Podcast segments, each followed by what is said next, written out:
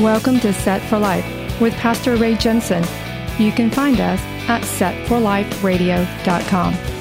Romans 10:9 says that if you confess with your mouth the Lord Jesus and believe in your heart that God has raised him from the dead, you will be saved.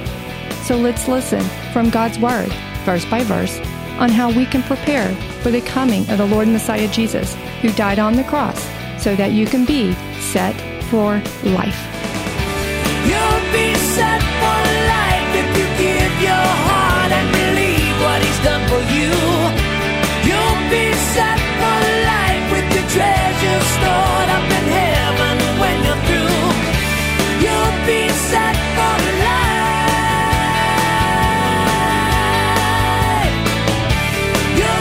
So now they could make their own sacrifices and their own choices to serve the Lord God however the Lord God wanted them to do it.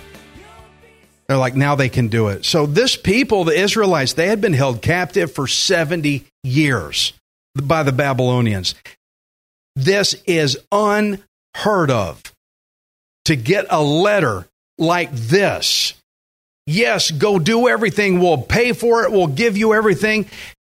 To get a letter like this from the king, from the man who had the top office of the entire known world at that time, you think this just happened to fall out like this? God made this happen for his people. I'm telling you, Christian, if you give your life to Jesus, God can move heaven and earth, everything to help you accomplish the will that he has called you to do. You don't need to worry, how am I going to do it? Preparing your heart to read the word, do what it says, and let God do the rest, okay? He made King Artaxerxes fork it over, all of it. Oh, I could. I was really about to roll. Mm.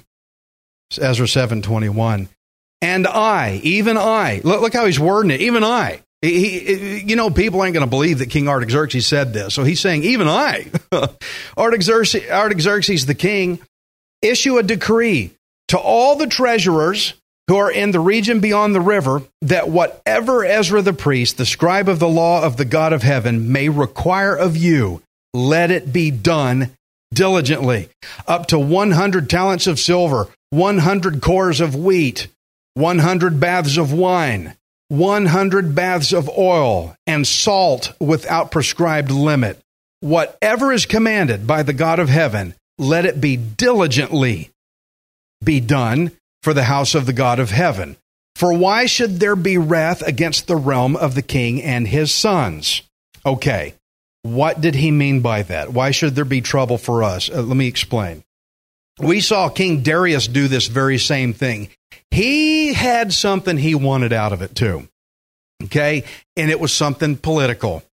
When you talk politics in the United States of America, everybody's ears go boink because they want to talk politics. That's what everybody loves politics. I don't, but everybody seems to for some reason. Okay.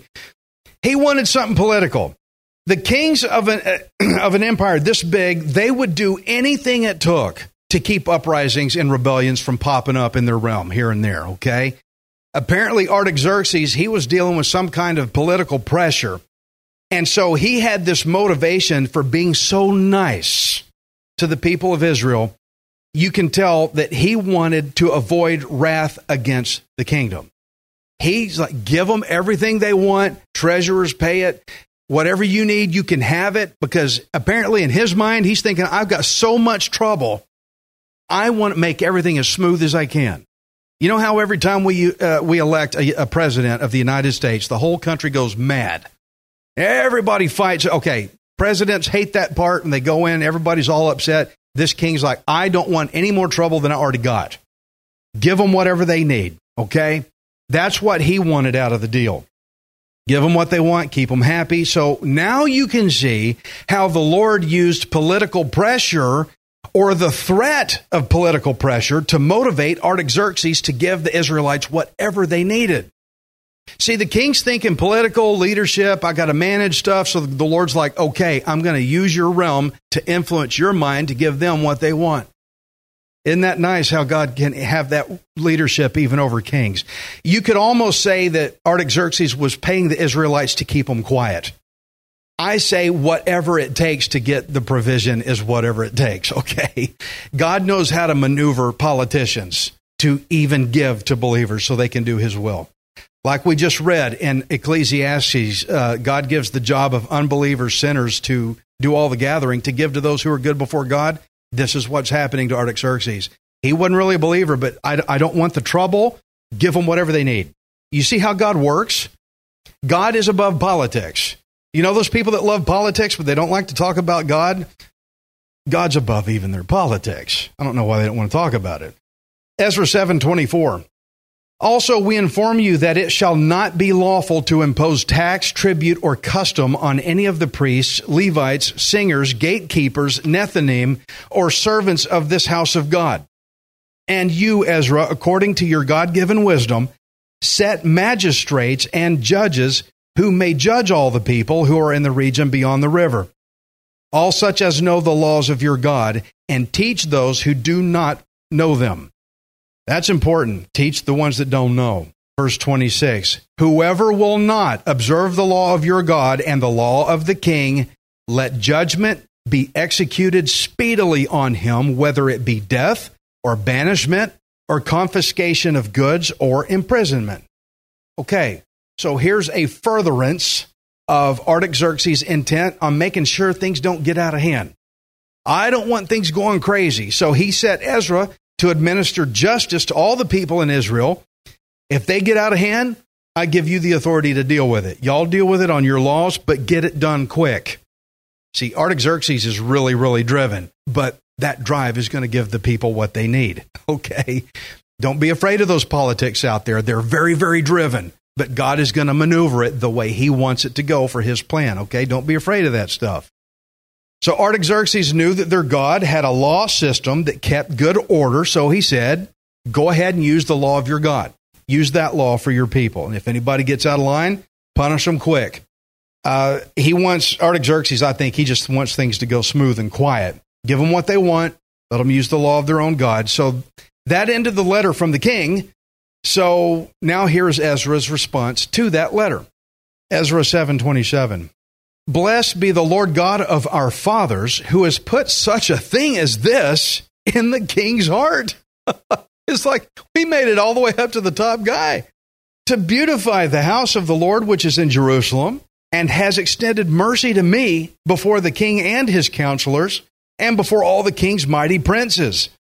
So I was encouraged as the hand of the Lord my God was upon me, and I gathered leading men of Israel to go up with me. Okay, he's got permission. He's going. We're in good shape. How in the world? Eh, thank God he put it to the king. Such a thing as this. I think of that about salvation. Thank God I have such a thing as this. It's amazing. But Ezra's response, the way he what he said, it shows how he had so much praise for God within him. That's why when we come in here, we praise the Lord God first. Give you a chance to get it out, you know. And then after you're done praising the Lord God, we give you a, another little round of it too. If you, you know, because you're like, after hearing a good message, I got some more praise. Let's let me, let it out of me. So, you know, Ezra, he just, he had it in him to get it out. And he called God as the God of what? Our fathers. The God of our fathers. By him saying this, Ezra was acknowledging the line, his ancestors of priests that had come before him it was his understanding that the Lord had restored back to Israel the same line of priests who were responsible for doing the sacrifice work. Remember, we saw that ancestral line, and Ezra saying, This is from the God of my fathers. The guys that were in the land before we were in captivity. That line is still here. He's excited. He's like, God, you promised this line would be here, and it's still here. He's, he's glad that God makes a promise and keeps it. And he also knew that it was God's will for all of this wealth and all of this provision to be given to the Israelites because Ezra said that God put this in the king's heart. It's like the king didn't decide this, God put that there. God put that in the king's heart. Now, I had explained the political motivation for Artaxerxes the political trouble, the tension, that was what made Artaxerxes, in his mind, he wanted to make these decisions, but Ezra knew it was because God put it there. God put all this in place to get the king to make that decision in our favor. And gosh, guys, you know, that government out there looks all scary and they're saying crazy things and they're doing stupid stuff. I know it. I'm talking all the parties. I'm not picking on one. But God's directing everything. Don't let it get into your whatever. Don't let it bother you. God knows what he's doing. He's above them. So Ezra did not credit all this to King Artaxerxes. Oh, thank, thank the king. Oh, the king did all this. Oh, thank our president. Whatever. God guides even their minds. You got to pray, guys. You got to be in the Word of God. Don't get political with this. You're going to run the wrong way, then you're astray, then you're off in trouble like they were.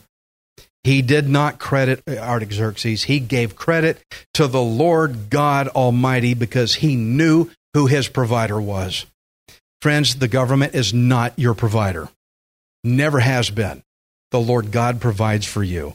Don't get caught up in that cultural thinking that our government is going to have to give us what we need, or we go after the government. I want it like this, and if I just get my guy in office, it'll fix it all. No, God does it no matter who's in office. Okay? Don't forget that. Now, this overall story of the Israelite tribe of Judah is, it has made a very long journey from when they ignored God to go serve false idols. They were dragged away 70 years. And they finally got humbled down enough to return and come back to God again. And that's when God brought them back and restored them with this provision. This is how God operates with those of us who turn our backs on Him. We have all done the same thing. We are all the tribe of Judah here. We've done it. Forget you, God. I'm going to do it my way. Then we get in trouble because we hurt and then we turn back, I'm sorry, God. And God goes, okay, let's restore you, but we're going to do it my way. 1 Peter 5 and 10. May the God of all grace, who called us to his eternal glory by Christ Jesus, after you have suffered a while, perfect, establish, strengthen, and settle you. Oh, I love that blessing, but you take out that suffer part. Go ahead and take your pens and mark it out. I know some people want to do it. This is like what Judah had to do. We all have to learn how to endure suffering in such a way that God's grace can be seen in our lives. Now, a lot of people question if God is so good and so all powerful, then why is there suffering in the world? Why can't God just stop it? Why doesn't God just stop all the suffering? Their question assumes that God has to get rid of all suffering or else he can't be God. That's a wrong start off in the first place. First of all, we mankind, we're the ones that sinned and we're the ones that introduced evil by our own free will choice. So, in saying that God has to eliminate all evil means that God has to eliminate us. Be careful when you say, well, why did God just get rid of everything that's bad? Well, I guess you got to go too. Watch out.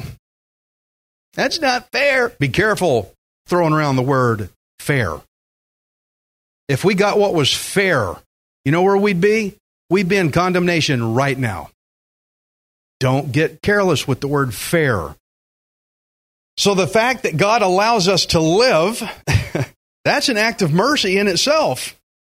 But when we do commit evil, God turns us over to suffering, just like He did with the Israelites so that they would learn by the pain of experience that it's better to come back to the Lord again. And when we return back to Him, that's when He restores us back from the lowliness that we fell into. Our suffering is what demonstrates God's love and mercy for us because without there being anything to compare it with, there'd be no way to understand how God, good God is to us. Remember, I didn't know how bad my eyesight was until I had that comparison moment. Boom. Oh, wow. Look at that. Doctors really are nice. But I had to suffer a while before I could get that perception. That's why we have suffering. We got to suffer a while. I had a renewed view about eye doctors from that suffering for a while. Now, friends, we have to go through suffering for a while to gain that comparison so that when God gives us his amazing restoration, then it opens our eyes to see how truly amazing God really is. Wow, I was like that all this time? I was so bad off I couldn't see. Now I can? God, you're so good. This is like a new world, 3D. I can see better now. You got to go through some time before you get that perspective. Time of suffering. We'll see how great God is, and then we'll have a renewed understanding of who God is. God is not out to get you, He's out to save you. 2 Corinthians 9 8. And God is able to make all grace abound toward you, that you, always having all sufficiency in all things, may have an abundance for every good work. It doesn't say God gives you a lot of stuff so that you can have a lot of things. So that you can run your air conditioner at 72 all the time and have a big flat screen TV and all the movies you want to watch and travel anywhere you want to go to on vacation and all that stuff. That's not what that means. He provides for you so that you can do good works for him. Remember he told the, he told Ezra, give them everything he needs so they can do the will of their God. He didn't say give them what they want so they can be all, look at us. There's a purpose to it. But for the Israelites to get to this point, they first had to be retrained back up in the law, in God's word. They had to go to God's word to be able to know how to work the way God wanted them to work. A lot of people don't know how to walk the way God wants them to walk because they're not in the word of God. That's why they were given Ezra to preach it and teach it into them. 2 Corinthians 3:16 says all scripture is given by the inspiration of God.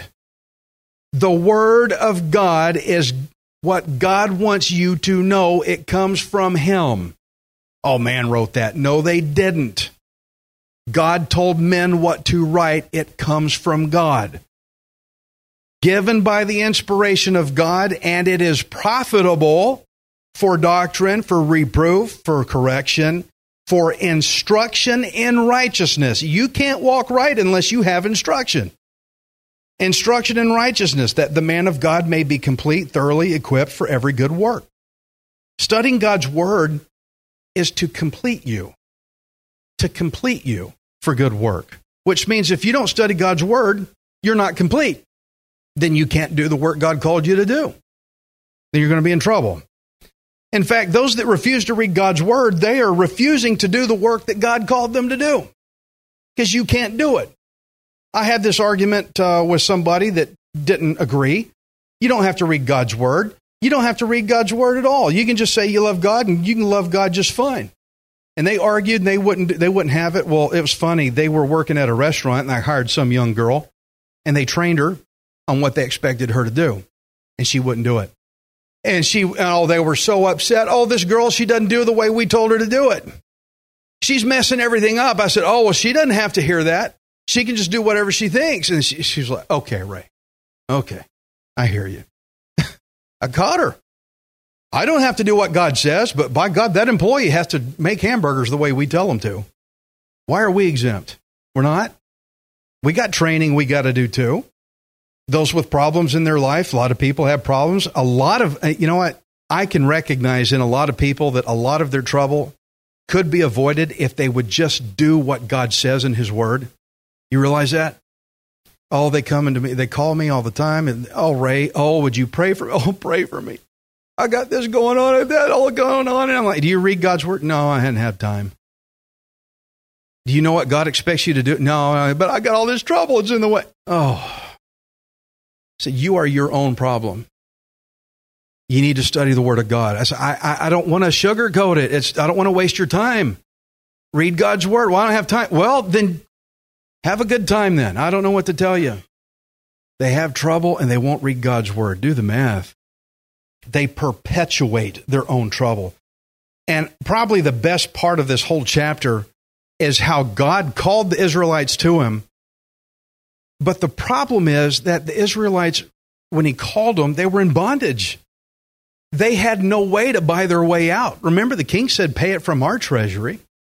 They're like, okay, you called us back, but we, we can't even afford it. We can't get there. We have no way to pay for our return, no way to afford what you have called us to do. But God knew they had nothing to pay with. And so he paid it all through the wealth of a king that could afford it. Did you see that? He said, Pay it with all the royal treasuries, the king's royal treasuries. Put yourself in the place of the, of the Israelites. You want us to do what? You want us to come to you? I can't. I can't afford to pay it. And God said, I know you can't. But I got a king that can. He can afford every bit of it. Friends, God has called all of us to Himself, but as sinners, we all fell into bondage. We had no way to buy our way out of it, no way to pay for our return back to God, and no way to pay for our rebuilding back up. But God knows that you don't have anything to pay with. He already knows that. And that's why He paid for it all through the wealth of King Jesus who could. Ephesians 1 7. In Him, who is Jesus, we have redemption through his blood, not ours, through his, the forgiveness of sins according to the riches of his grace, not yours. You don't have any. You and I are spiritually bankrupt. We have no currency whatsoever to buy our way out or do anything good. God has to pay it all from his treasury through his king. That's your salvation in that. So Ezra didn't take any credit for getting the people out of Persia. He never said, Well, I wrote the letters to the king. I organized it all. I'm the one with the guts to stand up and ask. I filled out all the, uh, the, the files and the administrative work. I, no, Ezra didn't do that. He, did, he didn't take any credit. He did not brag on himself. He never once tried to allocate any glory to himself for leading this. Who did Ezra give credit to? Ezra gave all glory to God for this, all of it, because he knew this was the Lord's doing. Psalm 115:1 Not unto us, O Lord, not unto us, but to your name give glory because of your mercy, because of your truth. Friends, we can't do a thing. We blew it. This is all God's glory. Your salvation, your walk with Him, Him calling you to any calling at all. Don't start getting big about yourself. There is a tremendous temptation for any pastor with a room full of people that I love seeing in his own building with a radio show that goes around the world. Oh, look what I've done. Huge temptation. There's also a temptation to look at new pastors that have none of this, for the pastor with this to walk a little taller. Well, one day you'll get where I am. I'm just dramatizing the temptation, but I'm scared to do it. Because if I do it, God could take it away, or He could take me out of it. I don't want to go near that. Friends, whatever God has called you to do in your walk with Him, don't start walking like you're something else. You say this Not unto us, O Lord God, not unto us, but to your name give glory. Isn't that good? God's not out to get you, He's out to restore you with amazing restoration.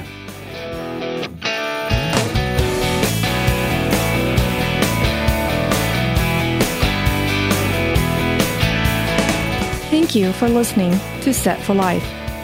We hope you can join us next time, unless Jesus returns for us first. Set for Life is the radio ministry of Pastor Ray Jensen. We invite you to subscribe to our podcast at setforliferadio.com. Hi, this is Ray Jensen. Thank you for giving me the opportunity to encourage you in God's Word. If the Bible doesn't excite you, then you're not reading it. I want you to remember that you are not worthless, you are priceless. Messiah Jesus died on the cross to redeem you so that you can be set for life. You'll be set for life. You'll have all you need. Just receive with a willing heart. You'll be set for life. You'll be on your way any day you decide to start.